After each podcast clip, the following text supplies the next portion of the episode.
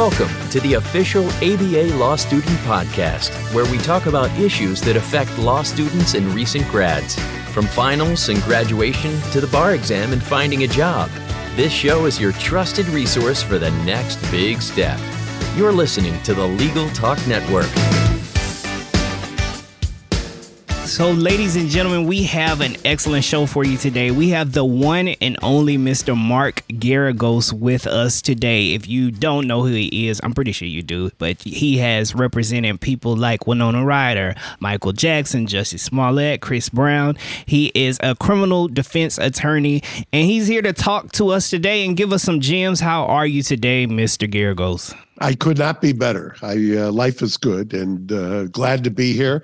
You guys, I think, do the best job at the ABA, so I'm happy to join you. Thank you so much. I really do appreciate it. So, little known facts. Back in the day when I got out of school, and probably around 2010, I was like fixated, almost like obsessed with the Casey Anthony trial, and you would come on HLN and you would um you would do HLN and you would do CNN and you would just talk about it, and I was like, that's what I want to do. Like I want to be a lawyer and I want to talk on TV about being a lawyer and I want to represent people.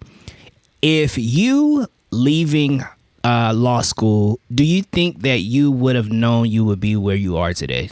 No, I don't think so at all. In fact, the uh, when I I believe in about three months will be my 40th anniversary of being sworn in, and I left law school before that, obviously. So I back then uh, that was before there was an internet. That was before there was cable news, and I will tell you that I always did want to be a criminal defense lawyer. I grew up. My father was a hard charging prosecutor uh, basically got sworn into the DA's office the same month I was conceived. I don't know what came first, my conception or his swearing the chicken in. Or the egg. It was very close in time, and uh, I used to follow him around to court, and I thought that was the greatest job in the world to be a prosecutor. You get up, you talk, basically you take a two hour lunch and shoot your mouth off in the afternoon and you go home at 4.30 so i thought how you, couldn't get much better than that. Uh, one of the problems was though I, and i was offered a job in the, the lada's office but by then my dad had left the office and was a, a solo practitioner and i just couldn't bring myself to prosecute. I just uh, you know that was back when uh, marijuana crimes and drug crimes were um, even more prevalent than they are now. In fact, I often also tell the story of following my father around during the summer, and I'd watch him in court. And I remember one day seeing him um, prosecuting a kid who was maybe five or six years older than me, but didn't look that much older than me. And my dad was uh, was asking the judge to send him to prison in California for being in a room where marijuana was smoked. And that just blew my mind. I could, first of all, I couldn't believe that was a crime that you could just be sitting in a room where marijuana was smoked. and then, second of all, I couldn't believe that you go to state prison and the judge sent him to state prison. And I remember talking vividly, talking with my father afterwards and saying, what the heck are you doing? That's uh, that's that's uh, you know I may have said evil. You know, I was a budding teenager, and shortly thereafter, he left the office and went into private practice. And for 40, 30 years after that, I probably believe that I had a influence on my father, that I had talked him into leaving the dark side, as I often say, of prosecution and coming to the light. And I told this story at his memorial service when he passed away.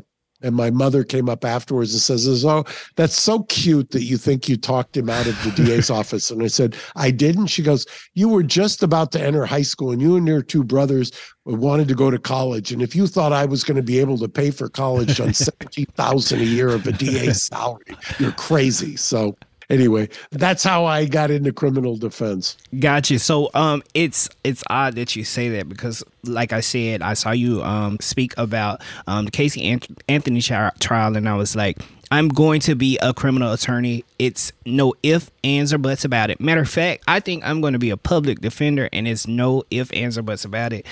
And then law school happens, and then you go to all the different places, and you go to the different lunches and stuff, and you're like, you know what? I don't know if criminal defense is for me, but um. So did you did you become a public defender? So I'm still in law school. So I finish in May and I'm going to be working at um, in Big Law, which actually. Okay, so let me tell you something. I'm listening. I mean, you want some gems? I'm ready. Let me tell you some secrets. I'm ready. That they won't tell you in law school. Okay, I'm ready. 1st ready. of all, and I don't know how this evolved, other than maybe who knows? Maybe it's a function of student debt, but the Big Law uh, kind of grabbing of the brass ring. I don't know. Yes, you, you, you, said you said that you said that the brass ring. Okay, mm-hmm. so it's really illusory in this sense. Okay, if you want to be a lawyer, and 50 years ago, 70 years ago, this used to be standard. You'd get out of law school, you'd go for either a a you'd go for a government trial lawyer job. What does I mean by that? A prosecutor, a DA, a city uh, attorney, a public defender, a county counsel. And why do you do that? Because that's the only place you can ever get any trial experience. And why is that important? Because if you're going to go into big law or you're going to go anywhere else, and if you go straight from law school, there's a fundamental problem. No client is going to hire you immediately because right. they don't want you handling your case because you don't know anything right. when you get out of law school. Number one. Right. Number two, if you big law, I always I always joke, and I've got many family members who went that route. You could die in your office. This is pre-COVID, of course, but you could die and be there for three days, and nobody would ever discover you until you started stinking up the place, uh, because you're in a silo you're doing written discovery or you're doing summaries or you're doing doc production and doc review and it is excruciatingly boring you do not learn and it does not help you see the big picture number 1 Number two, you don't ever deal with people. You don't deal with people who have problems. One of the beautiful things about, and I had the opportunity to do this for 20 years uh, straight out of law school about representing clients is it gives you insight into the human nature. And you can't be an effective lawyer if you don't have insight into human nature. If you don't understand how people think. Law school does a weird twisted thing on your brain. It conditions you to think like a lawyer, which a lot of the times is exactly the opposite of what you need to practice law especially in a courtroom. Right. I can only imagine that because I mean, most of the time you aren't representing lawyers, so you need to think like regular people. So you said in your uh, what I wish I'd known about the brass ring, which is big law. So when you came into law school, you wanted to work in big law, or you were like, I want to be in the courtroom tomorrow. So I had, just like everybody else, most of my classmates, everybody wanted the big law job.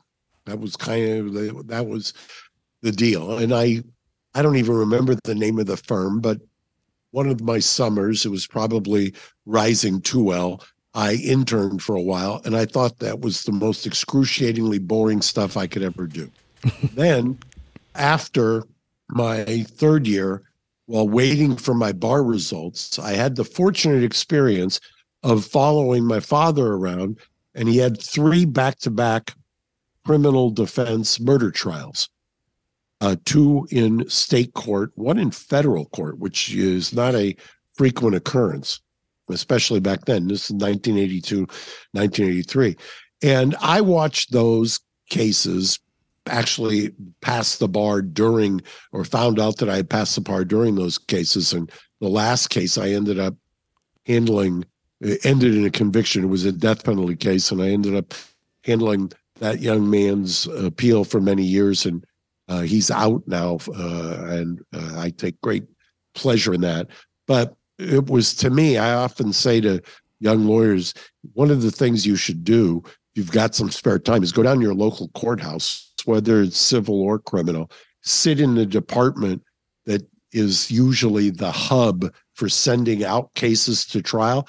Pick a lawyer who you're who strikes your fancy based on whatever it is, the um, way he speaks or the way he moves or the way she uh, dresses or whatever whatever attracts your fancy and follow them to the trial and sit and watch the trial there's nothing like watching a trial to reverse engineer what a case is about because what i found by doing that is when you first talk to a client about their problem whether it's civil criminal or anything else you have to think about how do I, how am I going to put this case together? How am I going to help this client? And I always think about that in terms of how am I going to present this case in a courtroom?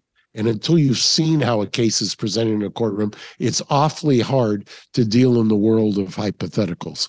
Good deal. So we are going to take a quick break and we will be back with Mr. Mark Geragos. Delegate out those tasks that take up your time. Staffy can help you with your legal, administrative, marketing, and even client facing workload. Hiring Staffy's top notch bilingual virtual staff means Staffy does the recruiting, hiring, and training for you. Then, if you need a change, Staffy handles it. You get to concentrate on your strategic work. Schedule a free consultation at staffy.cc. That's S T A F I dot cc and get $500 off with code HAPPY24. This episode is brought to you by the American Bar Association's Law Student Division. It's never too early to start exploring potential practice areas and building your network in the field. The Law Student Division provides students like you with resources and experiences aimed at helping them succeed in law school and prepare for what's next. Claim your full law student membership for just $25 by visiting ambar.org/join.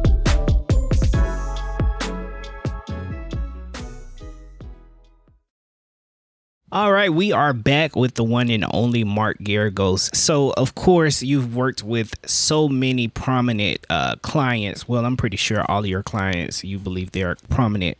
Can you remember who your first big name client was and how you went about getting the client and going through their case? Well, the first client that got me national exposure was a woman who was charged with embezzlement in LA. And this is back in the 90s. I'd been a lawyer for maybe 15, 12, 15 years. And the case at that point was known because it was an embezzlement from a, a world famous orchestra conductor. And the orchestra conductor's name was Zubin Mehta. And Zubin and his wife Nancy had employed my client, and she was now accused of embezzling from them.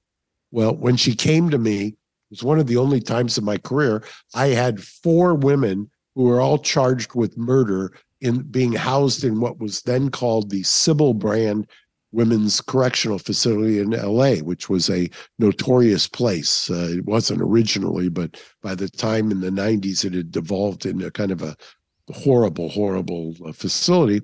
They had put this client there. She had talked with potential client at the time.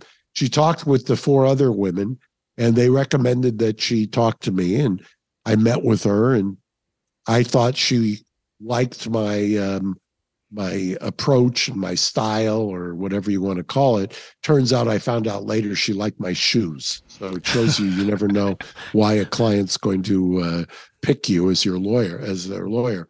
That woman by the time we got to trial in the embezzlement case had become the case was no longer zubin mehta it was Susan McDougal of Whitewater fame because she had been uh, accused and she was the erstwhile partner of Bill Clinton. And mm-hmm. it became quite a cause celeb. We got her acquitted of the 15 counts in Santa Monica and then went back to Little Rock, Arkansas, and uh, did that case uh, maybe three or four months later. And she was acquitted of the obstruction of justice, and they hung on the uh, two counts of contempt. And, uh, you know, it's funny you asked that question because the other day, for the first time in almost 20 years, I talked to her erstwhile business partner, President Clinton. And uh, all the talk that you hear about President Clinton and and I've talked to him, but it's been decades. Um, he remembered details of that trial that, frankly, I had forgotten, and he wasn't even there. Do you still get nervous when you meet prominent people, or I, well, I guess you're a prominent person now, so do you still get nervous, or? I wouldn't say with prominent people. I'll tell you when I really get nervous um, still, and if I if it stops, then I probably will retire. When I get up to give an opening statement, it doesn't happen with picking a jury, but an opening statement, I still get I get nervous. I have that pit in my stomach because once I pick the jury and then I'm getting up there to give the opening statement for a client, uh, and then I've got the client's fate in my hands, I I still get that pit, the same kind of feeling I get when I play basketball before a big game. So, being a prominent figure, I know a lot of people they have like let's say just a regular DA or a regular public defender, I'm sure the weight of the world is on their shoulders every single day. But I feel like yours is a heightened sense of like importance. How do you decompress? Well, let me tell you something. If you have kids, there's no way you can ever get too big of a head or you can uh, think too highly of yourself. So that's my check on uh, ego getting uh, expansive or anything else. I've got a daughter who's a spectacular criminal defense lawyer in Manhattan, works for a good friend of mine, Ben Brafman, who's one of the probably the best uh, criminal defense lawyer in New York. And I've got a son who's a, a chef who channels my my other great uh, interest, which is food. And uh, he went completely the opposite direction of the law. So you have a daughter who is an attorney and a son who's a chef. Do you and your daughter argue about cases? Absolutely. We have a, and we have since she was very young, and uh, she's she was kind of born for the role, if you will. I, she's the third generation in direct lineage of uh, criminal defense lawyers, and it's almost embedded in her DNA. And uh, she's had her share of high profile cases and wins. Uh, she's defended a, and I keep telling her, don't get used to this, but uh, I think she's tried as uh, co counsel five five or six federal trials and has won four of them. And um, oh wow, uh, yeah, the the two that she didn't win were very high profile and very tough uphill battles. So you know, a lot of our listeners are law students right now, and it seems like it's so easy to look at your career and be like. That's what I want to do. That's exactly what I want to do. I want to represent those people. I want to do every single thing he's done. But they feel like they have to check off all of these little boxes and they have to do all these certain things. What do you believe is the if someone wants to get into entertainment law and they want to do what you do, what do you think they really need to hone in or do to do that? I really am a huge believer in you've got to find or identify somebody who you want to emulate, not their style necessarily, but who is in your uh, wheelhouse, so to speak, of where you want to be. And I was fortunate. I had my father, but I had there was somebody who just passed away recently, Doug Dalton, who was a um, uh, kind of a frontline so-called celebrity lawyer before there was such a thing as a celebrity lawyer, who was prominent in L.A. And I kind of trailed behind him and and watched him. I watched another guy who be, later became a judge named Warren Attinger. And there were various lawyers that I kind of wanted to watch, saw their styles, adopted things that I thought were natural to me or authentic to me, and listen to them and talk to them. And then you toil. Part of what the key to success is, is you just have to decide where it is and you have to master that area. Once you master the area, everything else falls into place. And then you'd be surprised how much of this kind of trails behind uh, being the the master of your niche, so to speak. And you can't get defeated. I mean, I tell people I lost the first, I think, seven tr- jury trials I did, and it was very disconcerting. But then I just kept, I kept going, I kept going, and then uh, back in the 90s, I had a streak of seven years without a loss. So, I mean, it's a, it's something that you just cannot get discouraged. You, you have to just keep plugging away and you have to get better and better at what you do. And I have spoken to so many attorneys, and I will say for me, that just resonated with me just because like let's say if i'm looking to choose an outfit or something i'll look in a magazine i'll say okay this is the type of look i'm going for but i've never thought to, to think this is the type of lawyer i want to be so let me look to this person and see how can i alter or follow the path that they've followed that is so I am going to do that now. And I know you're one of my people, so I'm going to start like checking off some things that you've done. well, I'll tell you another thing that I I did. There's been lawyers who I've admired over the years who I didn't know were passed away. And if there are biographies or autobiographies, uh, Edward Bennett Williams is one, and and the I think his book is called The Man to See. I remember reading that. He was kind of a go-to lawyer in the District of Columbia, and actually ended up owning the uh, Washington then what was called the Washington Redskins. Redskins. And there's been other lawyers over the years. You know, there's, uh, I was reminded the other day, one of the guys that I was, that worked at his firm, Williams and Connolly, was David Kendall. And I remember I, uh, early in my career, David was, was enormously helpful and, and wise and uh, with a lot of uh, good information. I, you know, there's just, it's an amazing thing to pass down. And I know you hear it all the time, but especially with what has happened with the evaporation, I guess, or the rapid extinction of jury trials, especially federally. You just don't see that many jury trials anymore, federal right. system, especially in criminal, because it's so, you know, you get penalized if you lose. And it's uh, trial lawyers are kind of a dying breed, and I hate to see that. Yeah, so we will be right back with uh, Mr. Mark Geragos, and um, we'll continue that conversation a little bit later. All right, we are back with the one and only Mark Geragos. So, Mr. Geragos, in a different multiverse, and you were not a lawyer, what would you have been?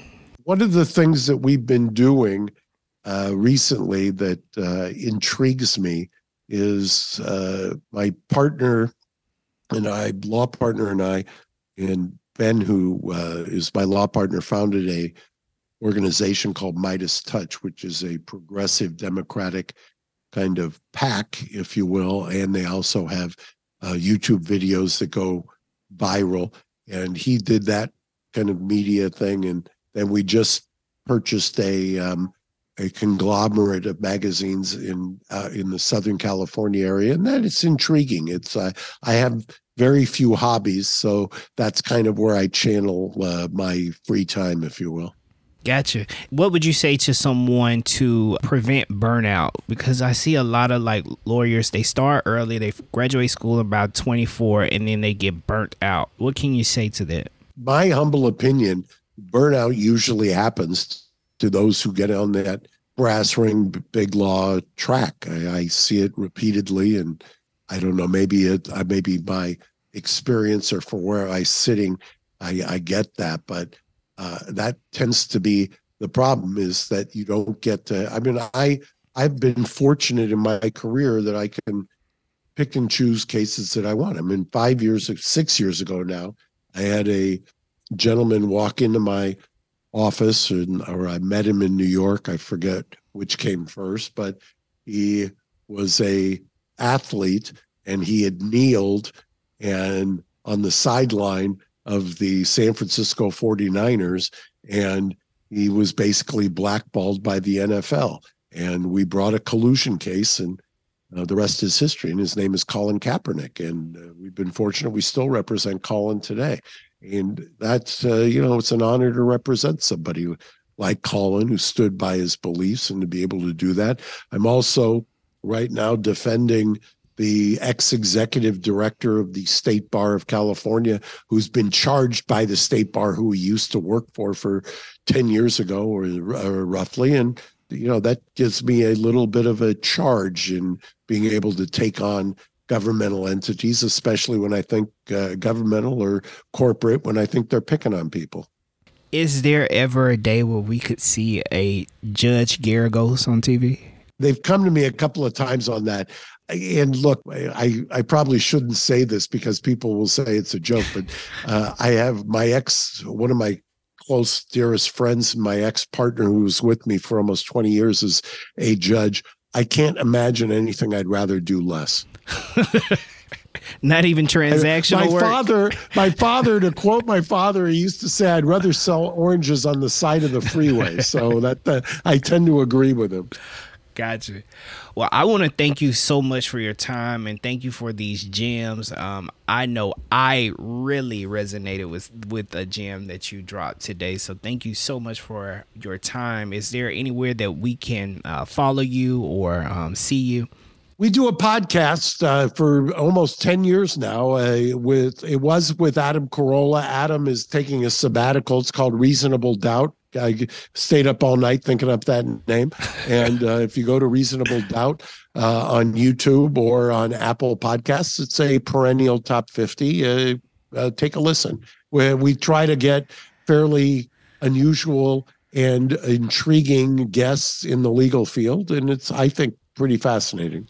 I actually listened to your first podcast, the very first one when it very first came out with Adam Carolla. It was very entertaining. Um, so thank you so much for uh, joining me today, and thank you so much. Thank you, DeMario.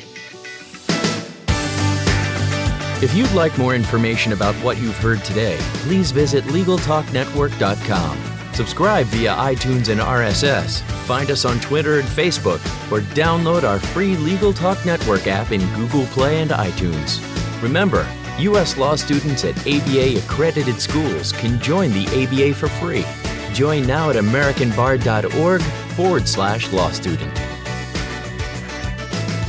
The views expressed by the participants of this program are their own and do not represent the views of, nor are they endorsed by, Legal Talk Network its officers, directors, employees, agents, representatives, shareholders, and subsidiaries. None of the content should be considered legal advice. As always, consult a lawyer.